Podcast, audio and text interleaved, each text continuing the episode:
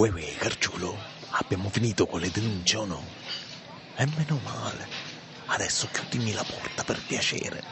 Che sto commissariato sta diventando un bordello. Oh, mo leggiti un po' il giornale in pace, mentre io mi fermo un attimo. Vengono tutti qui a rompere le scatole, manco fosse la sezione concorsi del ministero. È quello che gli hanno fottuta la seicento, e quello che c'è il marito che va con una poco di buono, ma catana fotta a te se tuo marito ti tradisce con una zoccola. Quello gli deve piacere a lui, mica a te. E poi tutti sti cazzi vecchi. Milano non è sicura, a Milano ti sparano, la polizia non fa mai niente. E che dobbiamo fare per vedere il futuro? Carciù, pigliami la palla di cristallo che ce ne andiamo a Brera. Carciù, la gente pensa che siamo qui a grattarci mentre il mondo li mette sotto assedio, loro, non noi. Si strunza, mai a dire per fortuna che ci siete, mai manco un grazie, è sempre tutto dovuto. Ma che non lo vedono che pure noi siamo umani? E di fronte a quello che vedi ogni giorno hai bisogno di un momento per riprenderti, di una pausa. Mica la polizia è come la Fiat, un pezzo, un altro, un altro, un altro, un altro, un altro. Qui c'è le rapine, i maniaci, i pederasti. Ogni cosa è diversa per mille motivi. Per forza ti viene il mal di testa. Mia moglie la fa facile. Dice che è colpa mia, che non mi piglio mai una pastiglia. No che non la piglio, perché il dolore a noi poliziotti ci serve. Così sappiamo che siamo vivi, perché questa città qui non ti considera per niente. E se un giorno sparisci, lei casa una fotta. Ai milanesi interessa solo che le cose le facciamo come dicono loro. Lo sanno solo loro quello che è giusto. E quando uno muore a Milano, non è che ti seppelliscono come a tutti i cristiani. Fanno come a quello della Darsena, che prima ci hanno tagliato la capa e poi l'hanno messo nell'armadio. Ti mettono via, fanno il cambio di stagione, il cambio di persone. Carciù, senti a me, sai qual è la cosa peggiore? Che se ne dimenticano. E guai a te se glielo chiedi, che poi si sentono in colpa. Sai cosa mi hanno risposto a me, Carciù? Carciù, sai cosa mi hanno risposto? Si vede che non serviva. E magari ci hanno pure ragione. A che serve la vita di un uomo se non serve agli altri? Buonasera care ascoltatrici e cari ascoltatori di Radio Popolare e benvenuti a una nuova puntata di Radiografia Nera, la cronaca come questa radio non ve l'ha mai potuto raccontare. Io sono Tommaso Bertelli, accanto a me Matteo Liuzzi. L'identità della cronaca nera è fatta sempre di due anime, quella che vive nei fatti che racconta, ma anche quella che nasce nell'immaginario delle persone. E la verità è che basta pochissimo per farci davvero avere paura. Come per la puntata di oggi, la storia del cadavere senza testa della casba sulla Darsena. Siamo nel millenovecentosessantasei e a dominare le pagine dei quotidiani quell'anno è soprattutto la guerra in Vietnam e poi anche la protesta antimilitarista degli studenti. Ma da noi in Italia il millenovecentosessantasei è l'anno dell'alluvione di Firenze. Il quattro novembre l'Arno rompe gli argini e inonda la città. E quella è l'occasione per vedere all'opera gli angeli del fango, le migliaia di giovani che con le forze dell'ordine si danno da fare per sistemare i danni che l'alluvione ha creato. Questa è la dimostrazione che anche chi non ha fatto la resistenza è in grado di fare qualcosa. Anche nella Milano che continua a crescere e si espande sono i giovani ad essere protagonisti. La Zanzara, il giornale studentesco del liceo classico Parini, pubblica un articolo inchiesta sulla sessualità nel nostro paese ed è subito scandalo. L'articolo è semplicemente quello di un giornalino scolastico, ma comunque i firmatari vengono denunciati con l'accusa di atti osceni e corruzione di minorenni. Ma la denuncia non serve a niente perché Milano non si ferma. Quell'anno viene inaugurata la diramazione della linea uno che da Pagano svolta verso Gambara e soprattutto è l'anno in cui nel territorio comunale vivono tre milioni e mezzo di persone. Il millenovecentosessantasei è l'inizio del sessantotto. Ma esplode la canzone di un ragazzo che volta le spalle alla spinta dei suoi coetanei e canta il cliché di com'era bello quando qui era tutto campagna. Il suo nome è Adriano Celentano. Questa è la storia ah, ah. Il quartiere a ridosso della Darsena, dal lato di Via D'Annunzio, è Dino Buzzati dalle colonne del Corriere della Sera a chiamarlo la casba di Milano. Ma con le vere casbe non ha nulla a cui spartire. Quella di Milano è fatta solo di palazzi fatiscenti dell'Ottocento sopravvissuti alla guerra e che nascondono sotto all'intonaco opaco il decoro borghese di un tempo. ma in una di queste case, e più precisamente al Civico due di Galeazzo Alessi, che il ventisei gennaio del sessantasei Luigia Zaffaroni si presenta. Sta cercando suo fratello Giuseppe, di sessantasei anni, che vive proprio lì e che lei non riesce a trovare da ben due giorni.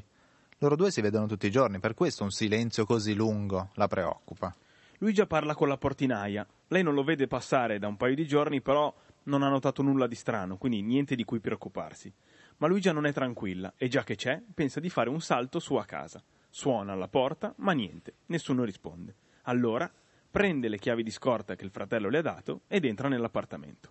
L'appartamento è un piccolo quartierino, quelli che oggi noi chiameremo monolocali. Una stanza di quattro metri per tre, con bagno e lavatoio però fuori nell'androne. Gli arredi sono minimi, un tavolo, una cucinetta economica, due poltrone letto e un armadio a due ante male in arnese. La stanza è leggermente in disordine, una delle due poltrone letto è aperta e sfatta e il muro a fianco alla porta è sporco. La cosa che però stona è che il pavimento è stato tirato a lucido. Ma niente di strano alla fine, Giuseppe è uno scapolo che vive da solo e tiene la casa come vuole, ma si vede che manca la mano di una donna. Così Luigia decide di mettere a posto e come prima cosa si occupa del letto. E allora va a prendere delle lenzuola pulite, apre l'armadio ma scappa urlando dalla casa. Ranicchiata nello scomparto più basso, infatti c'è il fratello, a torso nudo, addosso a solo i pantaloni del pigiama, e la sua testa è reclinata da un lato, in una posizione che definire innaturale è il minimo. È morto, e la testa in realtà è solo appoggiata. Chi l'ha ucciso gliel'ha staccata di netto.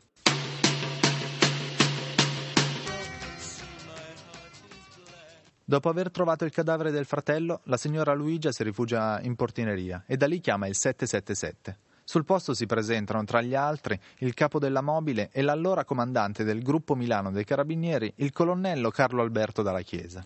Il corpo della vittima presenta più di venti ferite causate da arma da taglio.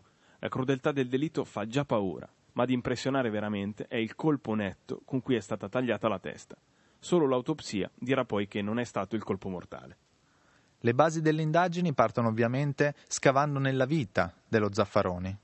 Però Giuseppe, lo sciurpeppin come lo chiamano nel quartiere, è un uomo tranquillo che conduce una vita tutto sommato appartata, anche perché non è che abbia grandi disponibilità, la pensione non gli basta ed è costretto a lavorare come addetto alle pulizie serale in un'azienda della zona. Scambia pochissime parole con gli inquilini del palazzo, ma sempre in maniera cortese. L'unica cui concede un po' più di confidenza è la portiera e racconta della sua gioventù, le racconta di quando lavorava come fornaio, oppure di quella volta che ha incontrato Meazza, che si chiamava Giuseppe come lui, il giocatore dell'Inter. L'unico svago che si concede è quando si ferma al bar all'angolo con via Ferrari, a prendere un caffè e a guardare gli altri che giocano a carte, che giocano a tre sette. Ma lo prendono anche in giro, perché non gioca mai, alcuni lo usano anche come un talismano portafortuna. Giuseppe non ha la passione, si limita ad osservare, interviene neanche. E quindi anche eventuali motivazioni legate al gioco saltano.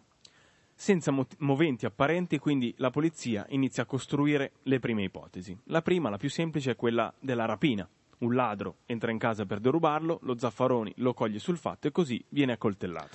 Ma viene difficile pensare che ci fosse qualcosa di prezioso in una casa così povera. E inoltre il portafoglio dello Zaffaroni, che viene trovato ancora in casa, contiene ancora ventimila lire. La seconda ipotesi è quella dell'agguato da parte di un folle preso da un raptus. Si ipotizza che Zaffaroni possa avere avuto un litigio nel quartiere o in strada col suo assassino, che lo avrebbe seguito fin dentro casa e lo avrebbe ucciso, nascondendone poi il cadavere all'interno dell'armadio. Ma anche questa ipotesi cade praticamente subito, perché i segni dell'agguato sono stati cancellati se si escludono alcune macchie di sangue sul muro. Anzi, il pavimento è fin troppo lucido, come la capacità di ragionare di un killer. Ed è proprio da questo elemento, la pulizia del pavimento, che scatta l'ipotesi definitiva. L'assassino aveva agito con logica e prudenza. Dopo il delitto si era preoccupato di far sparire, anche se alla bella e meglio, le prove. Aveva pulito il pavimento, aveva provato a pulire i muri, aveva cercato soprattutto uno spazio, nonostante la casa piccola, in cui nascondere il cadavere, forse in maniera da sistemare la cosa in un secondo momento. Ma nel monolocale non c'è né un bagno né un lavello. Chi si è preoccupato di pulire il pavimento è dovuto andare nell'androne a prendere l'acqua dal lavatoio comune, che però si trova in uno spazio chiuso a chiave. L'assassino quindi deve essere stato sicuramente a conoscenza dell'esistenza di questa chiave e quindi l'assassino deve essere per forza una persona di fiducia, una persona che conosceva Giuseppe Zaffaroni. ma per ora il suo nome resta ancora sconosciuto.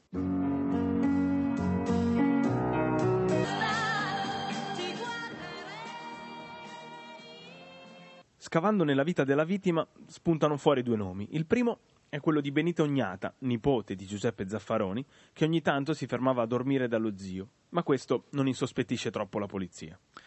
I veri sospetti nascono quando viene fuori anche l'altro nome, quello di un altro ragazzo che gli abitanti della zona avevano visto con lo Zaffaroni e che diceva di chiamarsi Tibetano Gamba, ma di sue tracce in giro non ce n'è. Solo una in realtà. Un certo Tibetano Gamba è presente nei registri della polizia. Fu arrestato l'anno prima in Marocco per accattonaggio e quando era stato rimpatriato aveva dato come recapito via San Martini quarantuno. A questo indirizzo però i poliziotti non trovano nessuno. O meglio, trovano qualcuno perché quello è l'indirizzo dove abita la signora Luigia e Benito, che però non si trova. La sua assenza insospettisce molto gli inquirenti, che decidono di aprire un filone d'indagine per rintracciarli entrambi e allora iniziano a mettere le mani anche nella vita di Benito. Benito ha trent'anni e vive ancora in via San Martini con la madre e la zia. Ha sempre condotto una vita tranquilla, aveva un impiego in banca e un interesse molto forte per le lingue orientali. Negli ultimi tempi però, forse anche spinto dalla nascente contestazione, Benito aveva lasciato il posto fisso, aveva scelto di viaggiare, fare nuove esperienze. Era stato in Africa, in India, in Jugoslavia, persino in Persia. E forse durante uno di questi viaggi ha incontrato proprio Tibetano Gamba. Intanto, grazie alle indagini, si scopre che la notte prima dell'omicidio un certo Tibetano Gamba aveva dormito in un albergo a Varallo Pombia, in provincia di Novara, al confine con la Lombardia, attorno a Malpensa. E quando la polizia chiede alla locandiera se fosse con Benito mostrando una foto del giovane, viene fuori un'altra verità inquietante. La donna è sconcertata perché Tibetano Gamba e Benito sono la stessa persona. Le indagini partono dalla perquisizione della sua camera in via San Martini quarantuno. La conferma del fatto che la mente di Benito si stesse già staccando dalla realtà e stesse percorrendo una china pericolosa lo danno le testimonianze delle persone del palazzo. Benito raccontava loro di aver visto i santi del paradiso. In casa viene trovato un album fotografico agghiacciante. Il titolo è I giardini dei supplizi, Cina millenovecentoventiquattro millenovecentoventicinque. Al suo interno ci sono le foto di sessantadue corpi mutilati, scempio di cadaveri e uomini all'agonia, e inoltre una galleria di teste mozzate. Infine si scopre un'insana passione di Benito per le armi da taglio. Un esempio, era tornato da, da un viaggio in Africa con un coltello souvenir, che lo zio Giuseppe però gli aveva fatto sequestrare dalle due sorelle, perché poteva essere pericoloso con quel coltello. Dai viaggi Benito tornava sempre più insoddisfatto, spesso si lasciava andare a forti attacchi di ira che sfociavano anche in episodi violenti e spesso spaccava tutto quello che trovava sotto mano. A volte era diventato addirittura incontrollabile, tanto che Giuseppe Zaffaroni, lo zio, l'aveva fatto ricoverare al Paolo Pini, dove però non era rimasto mai a lungo.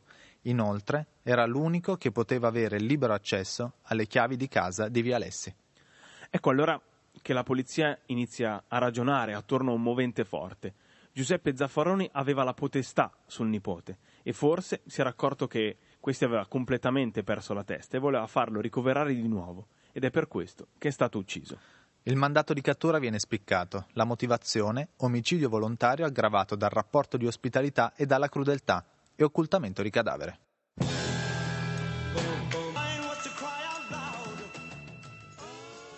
Inizia la caccia all'uomo. Benito Ognata ha trent'anni ed è un pazzo assassino. Ha ucciso lo zio e dopo averlo decapitato ne ha infilato il corpo in un armadio. L'omicidio però non è un colpo di testa isolato, ma l'ultimo atto di un crescendo. Nell'aprile del sessantacinque, ad esempio, Benito ha rubato una barca lesa e si è avventurato sul Ticino. All'inizio di dicembre di quell'anno era scappato a Torino da un suo amico, che lo aveva rifocillato, aveva provato a farlo ragionare e lo aveva convinto a farsi raccompagnare a Milano in macchina, ma durante il tragitto si era buttato giù dall'automobile ed era sparito. Ricompare a Milano il ventinove dicembre, prende una camera in affitto condivisa in un appartamento in via Fioravanti trentasei, ma è tutt'altro che un pensionante modello. Suona tutto il giorno la chitarra, ascolta dischi a tutto volume e fa domande strane, come ad esempio: avete mai provato a stare senza acqua per quattro giorni? La pista da seguire è quello di cercarlo nei posti che Benito conosce, forse è tornato a Torino dall'amico, ma non riescono a trovarlo. E allora la polizia decide di pubblicare le sue foto sui giornali. E questa è un'intuizione che si rivela vincente. Lo hanno riconosciuto a Saronno, ma i carabinieri arrivano tardi. È salito su un treno diretto a Como. Era a Saronno da un amico, cui aveva chiesto dei soldi e a cui aveva confessato che i suoi lo volevano internare nuovamente, e questo conferma l'ipotesi della polizia. Intanto, mentre gli inquirenti mettono al setaccio la vita di Benito e quella dei suoi familiari, si scopre una di quelle cose che sembra un'anomalia burocratica. Benito, all'anagrafe, infatti, risulta essere il figlio di sua zia Luigia e non di Natalina, la sorella più giovane, che però lui ha sempre chiamato mamma. Le due sorelle vengono interrogate sul motivo di questa stranezza e allora Natalina confessa che Benito era stato il frutto di una storia d'amore che aveva avuto da sposata con un ufficiale dell'aviazione, il quale non aveva poi voluto riconoscere il figlio per non compromettere la sua carriera. E allora, all'anagrafe, aveva fatto questo trucchetto. Si arriva così al sette febbraio, pomeriggio. Una pattuglia della polizia vede un uomo che pedala nei pressi di un collegio a Firenze. Lo riconosce. Quel ragazzo con lo zaino in spalla potrebbe essere benissimo Benito Ognata. Lo avvicina per fermarlo, ma lui scappa. Segue una colluttazione, breve ma violenta, alla fine della quale però riescono ad arrestarlo. Portato in questura, fornisce altre generalità. Dice di chiamarsi Marco Barbieri e di essere nato in Libia. Lo portano anche a Milano, sul luogo del delitto, per farlo crollare, per farlo confessare, ma lui non riconosce neppure la casa. Non sa neanche chi sia lo zio. Fa discorsi sconclusionati, prende persino in giro gli agenti. Ma la mannaia, macchiata del sangue dello zio, lo inchioda, ce l'aveva nello zaino, e la sua impronta corrisponde perfettamente con quella trovata nel sangue della vittima. Storie come queste fanno pensare al fatto che non si può mai davvero sapere chi abbiamo accanto, perché forse neppure noi sappiamo davvero chi siamo. Ma questi sono pensieri di chi racconta questi fatti a distanza di molti anni. A noi quello che resta è solo la verità giudiziaria e per noi, come per tutti, Benito è solo un assassino. Hello, darkness, my... A D ventisei gennaio.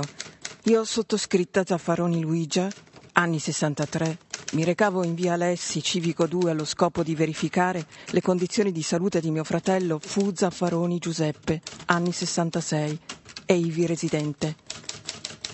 Preciso che era nostra consuetudine incontrarci quotidianamente. Per questo era motivo di preoccupazione il non avere sue notizie da giorni. Giunta in loco, chiedevo informazioni alla custode del condominio di via Alessi in merito alla presenza nello stabile di mio fratello, ma la medesima non sembrava essere aggiornata riguardo alle di lui attività.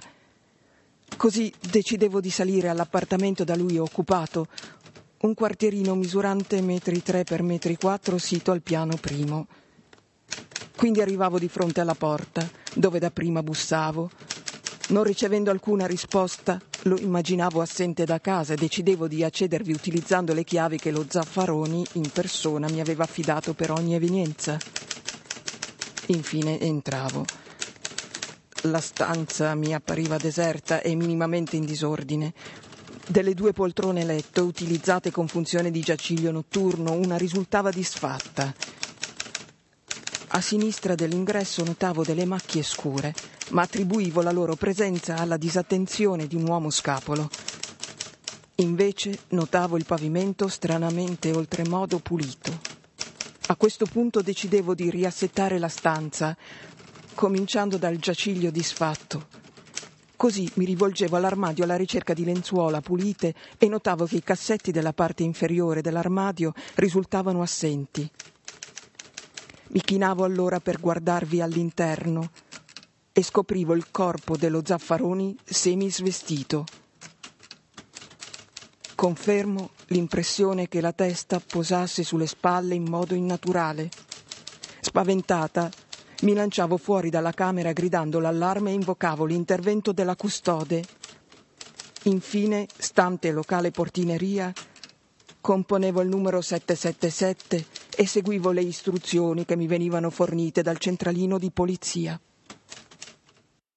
E con la testimonianza di Luigia Zaffaroni chiudiamo questa puntata di Radiografia Nera, la cronaca come questa radio non ve l'ha mai potuta raccontare. Le voci che avete sentito sono di Mario Esposito e Monica Parmagnani. Per riascoltare la puntata troverete il podcast sul sito w w w punto radio popolare punto i t. Vi invitiamo a mettere un mi piace sulla nostra pagina di Facebook Radiografia Nera. Se volete scriverci e segnalarci nuovi casi, l'indirizzo email è radiografianera chiocciola radiopopolare punto i t. Io sono Matteo Liuzzi e accanto a me c'è Tommaso Bertelli. A giovedì prossimo e buonanotte.